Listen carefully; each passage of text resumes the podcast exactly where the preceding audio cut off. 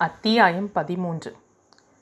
காலையில் தன் மொபைலில் வந்த அழைப்பை எடுத்ததும் எதிர்முனையில் ஹலோ மேடம் குட் மார்னிங் என்ற நிரஞ்சனின் உற்சாகமான குரலை கேட்டதும் உள்ளுக்குள் ஒரு தென்றலின் சுகம் தெரிந்தது. ஆனாலும் அதை வெளிக்காட்டி கொள்ளாமல் குட் மார்னிங் என்ன விஷயம்? என்று கேட்டாள். ஆஃபீஸ் கிளம்பியாச்சா? ஆச்சு உங்களுக்கு என்ன வேணும்? என்று வேண்டுமென்றே குரலில் எரிச்சலை காண்பித்து கேட்டாள். ம் சரி வெயிட் பண்ணுறேன் நீ வா உங்ககிட்ட பேசணும் என்றான். உள்ளுக்குள் கோபம் துளிர்க்க இங்கே பாருங்க உங்கள் கூட வர எனக்கு நேரம் இல்லை எனக்கு நிறைய வேலை இருக்குது என்றவள் பட்டென ஃபோனை வைத்தாள். காலங்கத்தால் ஃபோனை பண்ணி டார்ச்சர் பண்ணுறதே வேலை என்று முணுமுணுத்து கொண்டே கீழே இறங்கி வந்தாள். டைனிங்கில் அமர்ந்திருந்த சகாதேவிடம் குட் மார்னிங் மாமா என்றாள். குட் மார்னிங்மா வா சாப்பிடலாம். நேரமாகுதே என்றார். அவருக்கு ஒரு தட்டை வைத்து பரிமாறியவள் தனக்கும் வைத்துக்கொண்டு அமர்ந்தாள். அத்தை நீங்கள் வரலையா? அத்தான் எங்கே? என கேட்டாள்.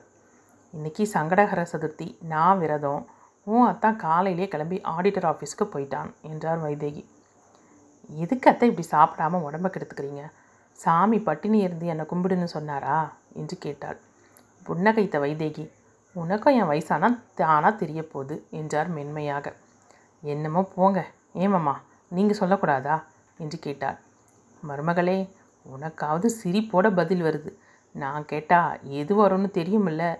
என்று அவர் தீவிர பாவனையுடன் சொல்ல தன்னை மீறி சிரித்தாள். Hello uncle hello aunty good morning என்றபடி ஹாலில் வந்து நின்றவனை கண்டவளுக்கு உணவு தொண்டைக்குழிக்குள் இறங்கவே இல்லை. வாப்பா ரஞ்சன் உட்கார் சாப்பிடலாம் என்றார் வைதேகி. நித்திலாவின் அருகில் அமர்ந்தவன் இப்போதான் ஆண்டி சாப்பிட்டேன். அங்கிள் நித்திலா கிட்ட கொஞ்சம் பேசணும் கூட்டிகிட்டு போகட்டுமா? என்று கேட்டான். அவன் நேராக சகாதேவனிடமே கேட்கவும் தொண்டையில் அடைத்த உணவு புறையேற இருமிக்கொண்டே அவனை பார்த்தாள். பார்த்துமா எப்பவும் ஓட்டமும் நடையுமா இருந்தால் இப்படித்தான் என்றபடி அவள் தலையில் தட்டி விட்டார் வைதேகி. தண்ணீரை எடுத்து குடித்தவளிடம் ஒன்றும் அவசரம் இல்லை பொறுமையாக சாப்பிட்டுட்டு வா நிதானமாக போய் பேசலாம் என்றான். கலக்கத்துடன் அவள் பெரியவர்கள் இருவரையும் பார்த்தாள். சகாதேவனா கூட்டிகிட்டு போப்பா அவளும் சைட்டுக்கு தான் புறப்பட்டா என்றார். தேங்க்யூ அங்கிள் என்றவன் குறும்பு புன்னகையுடன் அவளை பார்க்க கடுகடுவென்று அவனை முறைத்தாள். சைட்டின் அருகில் அமைந்திருந்த சிறிய அலுவலக அறைக்கு அழைத்துச் சென்றவன் பணியாளை அழைத்து ஏதோ சொல்லிவிட்டு பாடல் ஒன்றை முணுமுணுத்தபடி அவள் எதிரில் வந்து அமர்ந்தான். அவளது பொறுமை பறந்து கொண்டிருந்தது. என்கிட்ட ஏதோ பேசணும்னு சொல்லி கூட்டிகிட்டு வந்தீங்க என்றாள் எரிச்சலுடன். ம் ஆமாம். கன்ஸ்ட்ரக்ஷன் பற்றி தான் பேசணும். ஏன்? நீ என்ன நினச்ச? என குறுகுறு பார்வையால் துளைத்தபடி கேட்டான். அவளது முகம் இருக ஆழ்ந்த பார்வையுடன் தனது லேப்டாப்பை அவள் எதிரில் திருப்பி வைத்தான்.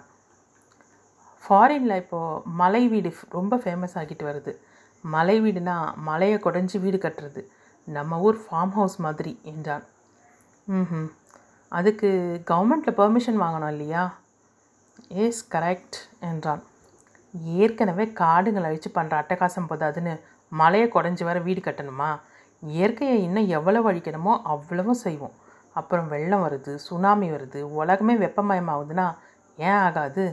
நாம் மரங்களை வளர்க்கணுனாலும் பரவாயில்ல. முடிஞ்ச வரைக்கும் அழிக்கக்கூடாதுன்னு முதலிலே சொல்லியிருக்கேன் என்று மூச்சு வாங்க சொல்லி முடித்தவளிடம் தண்ணீர் பாட்டிலை நீட்டினான். அதை வாங்காமல் அவனையே பார்க்க நான் ஒரு அவசர கொடுக்க எதையும் சரியாக தெரிஞ்சிக்காமல் புரிஞ்சிக்காமல் பேசுவேன்னு திரும்ப திரும்ப உன்னை நீ வெளிப்படுத்திக்கிற என்றான் சலிப்புடன். யாரு? நான் அவசர கொடுக்கியா? என்று கோபத்துடன் குரலை உயர்த்தினாள். பின்ன இன்னும் நான் விஷயத்துக்கே வரல. அதுக்குள்ளே நீயே பேசினா எப்படி? நான் சொல்கிறத முதல்ல ரெண்டு காதையும் திறந்து வச்சு கேளு. நாம் இப்போது மலையை குடைய போகிறதில்ல இங்கே வா என்று அவளை அழைத்துச் சென்றவன் சற்று தொலைவில் சிறு பாறைகள் நிறைந்திருந்த இடத்தை காட்டினான். இந்த பாறைங்க பத்தடி உயரத்துக்கு சின்ன குன்று மாதிரி இருக்கு இல்லையா? இதுக்கு பக்கத்துலேயே பெரிய ஹால் மாதிரி போட்டு இன்டோர் கேம்ஸ் வைக்கலாம். பில்டிங்கையும் இந்த பாறைங்களையும் சேர்த்து அமைச்சா அது மலையை குடஞ்சி கட்டினது போலவும் இருக்கும். மேலேயும் பார்க்கும் கட்டிடலாம் என்றான். ஓ வெரி குட் ஐடியா நீரு.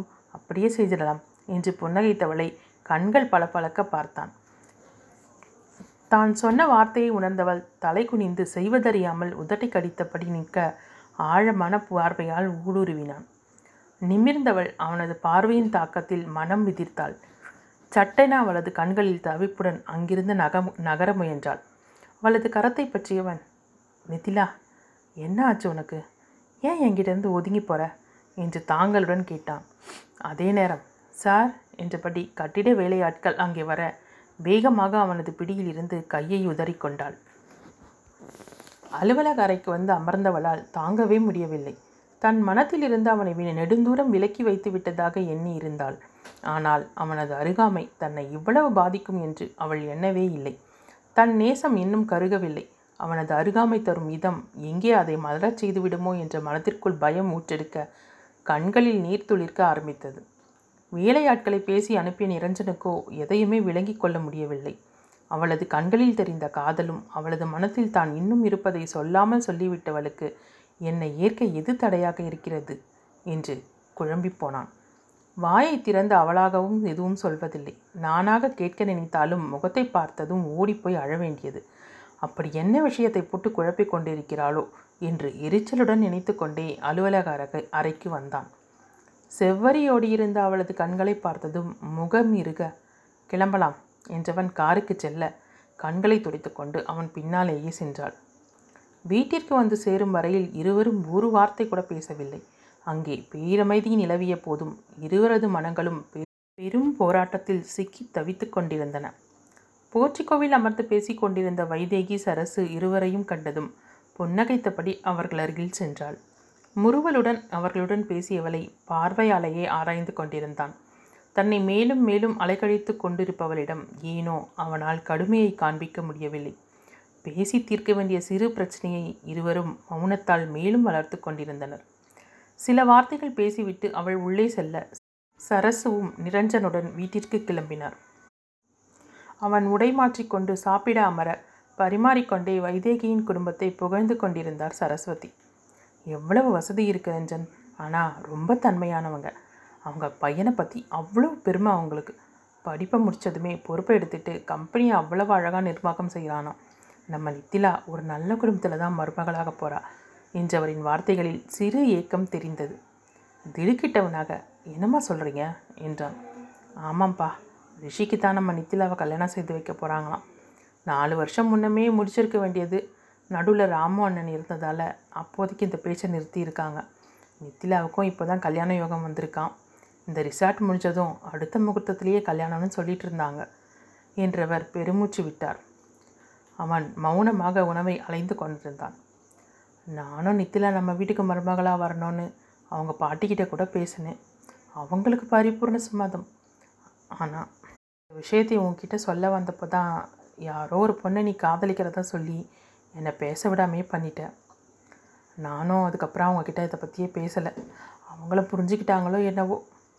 என்கிட்ட பேசும்போது ஒரு வார்த்தை கூட கல்யாணத்தை பற்றி பேசலை.